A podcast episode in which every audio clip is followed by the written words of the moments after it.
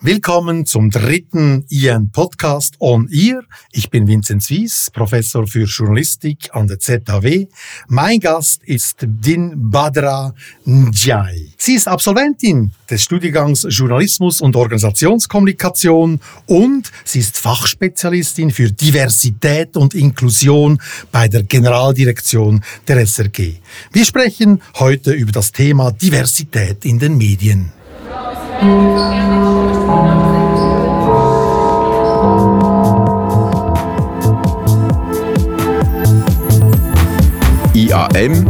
On Ear.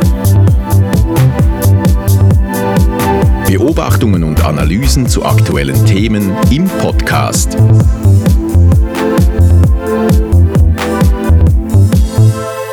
Dinba.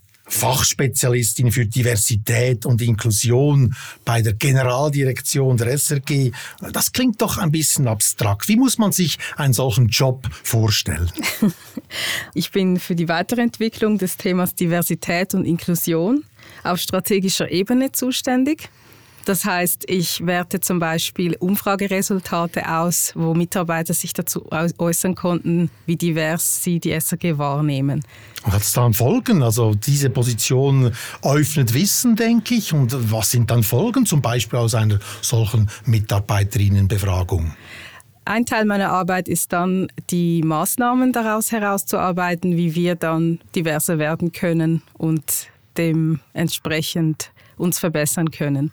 Nun haben wir das Glück, dass wir eine Absolventin hier bei uns zu Gast haben. Du hast äh, Journalismus und Organisationskommunikation bei uns am IAM studiert.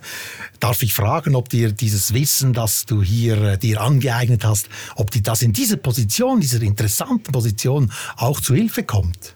Der Abschluss am IAM hilft mir weiter. Ähm, ich konnte hier viel lernen über Journalistik und Kommunikationswissenschaften in der Theorie wie auch in der Praxis und das kann ich in meinem Beruf anwenden. Das hören wir natürlich gerne. Nun ist ja Diversität in der ganzen Medienlandschaft zu einem Schlagwort, kann man eigentlich sagen, geworden. Mhm. Unter diesem Begriff wird das Anliegen verstanden in den Medien, aber auch innerhalb der Medienorganisationen, die Angebote, aber auch die Personalstruktur vielfältiger zu gestalten. Äh, also vielfältig bezüglich Alter, ethnischer Herkunft und Nationalität, Geschlecht und Geschlechtsidentität, körperliche und geistige Fähigkeiten, Religion und Weltanschauung, sexuelle Orientierung und Identität sowie soziale Herkunft. Habe ich was vergessen? Nein, du hast nichts vergessen. Ähm, du hast den intersektionalen Ansatz angesprochen, wo alle diese Felder vorkommen und es darum geht, Diversität in all diesen Bereichen zu gewährleisten. Das ist ja schon ein bisschen viel, oder? Wenn man alle diese Attribute, diese Elemente da gleichzeitig verfolgen will, gibt es Schwerpunkte. Ja, Schwerpunkte im Bereich Frauenförderung, Schwerpunkte im Bereich Migration sind sicher die Themen, die wir uns genauer anschauen. Darauf kommen wir auch gerne zu sprechen. Das IAM hat nämlich selber auch so eine Studie gemacht zur Berichterstattung über Migration und äh, Menschen mit Migrationshintergrund. Gerne werde ich darauf auch zurückkommen. Zunächst aber muss ich feststellen, es ist ja interessant, dass dieses Bemühen um Diversität erst so richtig in den letzten paar Jahren so in Schwung gekommen ist. Überall gibt es jetzt solche Initiativen in den Medienhäusern. Bei Ringe wurde das Diversity und Inclusion Board ins Leben gerufen. Bei Tamedia gibt es solche Anstrengungen. Die NZZ reibt sich an diesem Begriff. Aber aber eben auch bei der SRG wird viel unternommen, um das Programm und die Angebote diverser zu gestalten. Warum erst jetzt? Ja, wie du sagst, es ist about time. Diese Themen wurden meines Erachtens äh, lange sehr ignoriert. Ich denke, es hat auch einen Zusammenhang mit dem Tod von George Floyd und dass man jetzt einfach merkt, hey, wir müssen was tun. Und ich finde es gut, dass was läuft, aber wir sind eigentlich zu spät. Das klingt jetzt so ein bisschen so, als ob der Druck vom Publikum kommt, die Erwartungen. Gibt es auch noch anderen Druck von der Gesellschaft, von Vertreterinnen und Vertretern der Gesellschaft? Ich weiß zum Beispiel, dass gerade bei der SRG auch die Regulierungsbehörde in die Konzession reingeschrieben hat, man soll sich mehr um dieses Thema Menschen mit Migrationshintergrund kümmern. Woher kommt der Druck? Der Druck kommt von überall. Wir sind alle verpflichtet, uns diesen Themen anzunehmen, weil Diversität widerspiegelt unsere Gesellschaft.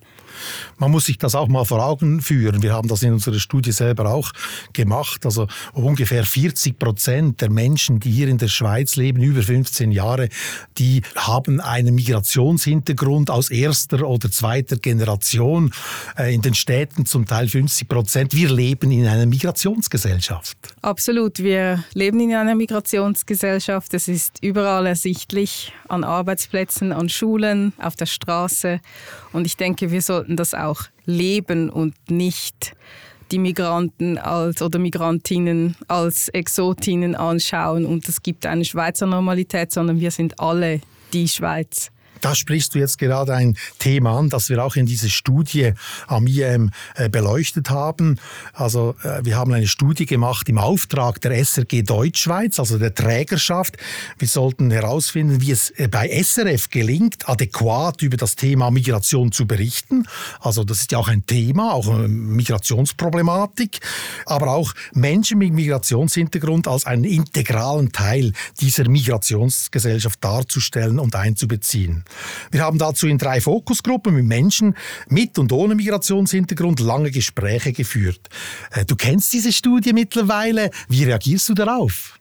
Ich war bei gewissen Sachen gar nicht erstaunt. Also es ging ja darum, dass man zum Beispiel Migration als Normalität abbildet und das ist für mich einfach ganz klar. Das Othering, das ist problematisch. Was heißt das, das Othering? Dass man Menschen wie mich zum Beispiel als andere anschaut und nicht als Teil der Gesellschaft. Mhm. Wir haben in dieser Studie auch Empfehlungen zu Handen der Verantwortlichen bei SRF gemacht. Diese Empfehlungen finden auch die Hörerinnen Hörerinnen und Hörer dieses Podcasts im Text dann angehängt. Wir empfehlen zum Beispiel, dass Diversität als ein Qualitätsziel aufgefasst wird und in den Sicherungsprozessen, also im täglichen Ablauf in den Redaktionen, bei der Planung, bei Abnahmen von Sendungen, Online-Formaten oder Beiträgen oder auch beim Feedback eben darauf geachtet wird, dass dieses Ziel äh, erfüllt wird oder erreicht wird. Die Fokusgruppen haben uns aber auch schon vor Augen geführt, wie schwierig es eigentlich ist, es allen recht zu machen machen. Zum Beispiel gibt es da das Problem, Migration als Thema sichtbar zu machen oder eben Menschen mit Migrationshintergrund sichtbar werden zu lassen, ohne in das Fettnäpfchen der Stigmatisierung und Klischees zu treten. Da ist es, denke ich, vor allem wichtig, dass man unterscheidet zwischen Formaten, die extra dafür da sind, eine Migrationsthematik zu beleuchten und gleichzeitig aber auch in den anderen Formaten Migrantinnen und Migranten so zu integrieren, dass sie einfach normale Bestandteil sind der Sendung, also dass zum Beispiel eine Frau äh, mit afrikanischer Herkunft eine, eine Sendung moderiert, das sollte eigentlich einfach State of the Art sein. Natürlich kann man sehr viel in der Personalpolitik machen. Ich denke, das ist auch ein Tagesgeschäft von dir, wenn du dich auch äh, im Bereich HR bewegst, Mitarbeiterinnenbefragungen machst. Das ist selbstverständlich, darauf zu achten, dass man beim Einstellen von Personen darauf achtet. Äh, kann das bereits beim Stelleninserat beginnen? Ja, das kann durchaus bei einem Stelleninserat beginnen. Das kann auch beim Top-Sharing beachtet werden. Also wir haben das Top-Sharing als Mechanismus entwickelt, dass zum Beispiel zwei Personen sich eine Führungsposition teilen und dass es dann möglich ist, die Work-Life-Balance besser aufrechtzuerhalten. Da gibt es also viele Programme innerhalb der Organisation, die da greifen können. Nun sprechen wir viel über das Unternehmen. Du arbeitest ja auch bei der Generaldirektion, also beim Unternehmen der SRG. Es gibt aber auch die Trägerschaft, also quasi die Eigentümerin der SRG. Würdest du erwarten, erwarten, dass auch dort hinsichtlich Diversity einiges getan wird.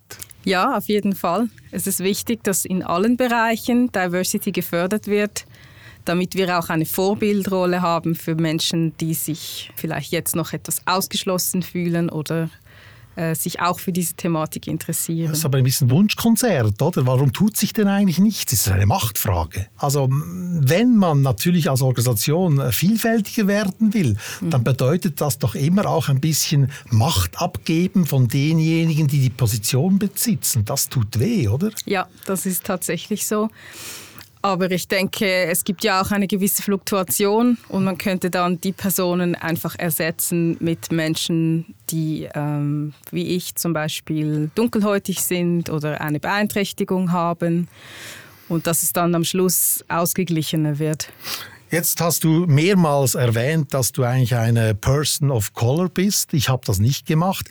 Es ist ja auch so, dass das Ziel sein muss, dass man das gar nicht erwähnt. Und trotzdem finde ich das jetzt spannend und ich möchte dich das auch fragen. Äh, auch da tun sich doch Fettnäpfchen auf. Oder wir wollen zusammen als ausgebildete Menschen über Diversity sprechen. Ich neige auch ein bisschen dazu zu erwähnen, dass du selber auch eine Person bist, äh, Person of Color und dass es vielleicht auch ein einen Zusammenhang geben kann, bist du besonders betroffen und so weiter. Aber ich weiß natürlich im Hinterkopf, ich darf diese Frage gar nicht stellen. Äh, kannst du nachvollziehen, wie ich da hin und her gerissen bin? Ja, ich verstehe das. Ich wurde auch verschiedentlich von Menschen angesprochen, was darf ich sagen, was darf ich nicht sagen.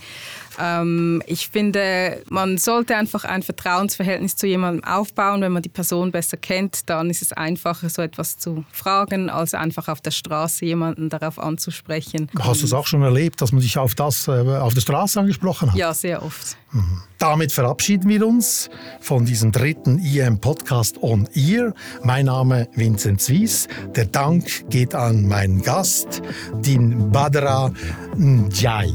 Vielen Dank, Vincent. Das war der Podcast aus dem Institut für angewandte Medienwissenschaft der ZHAW.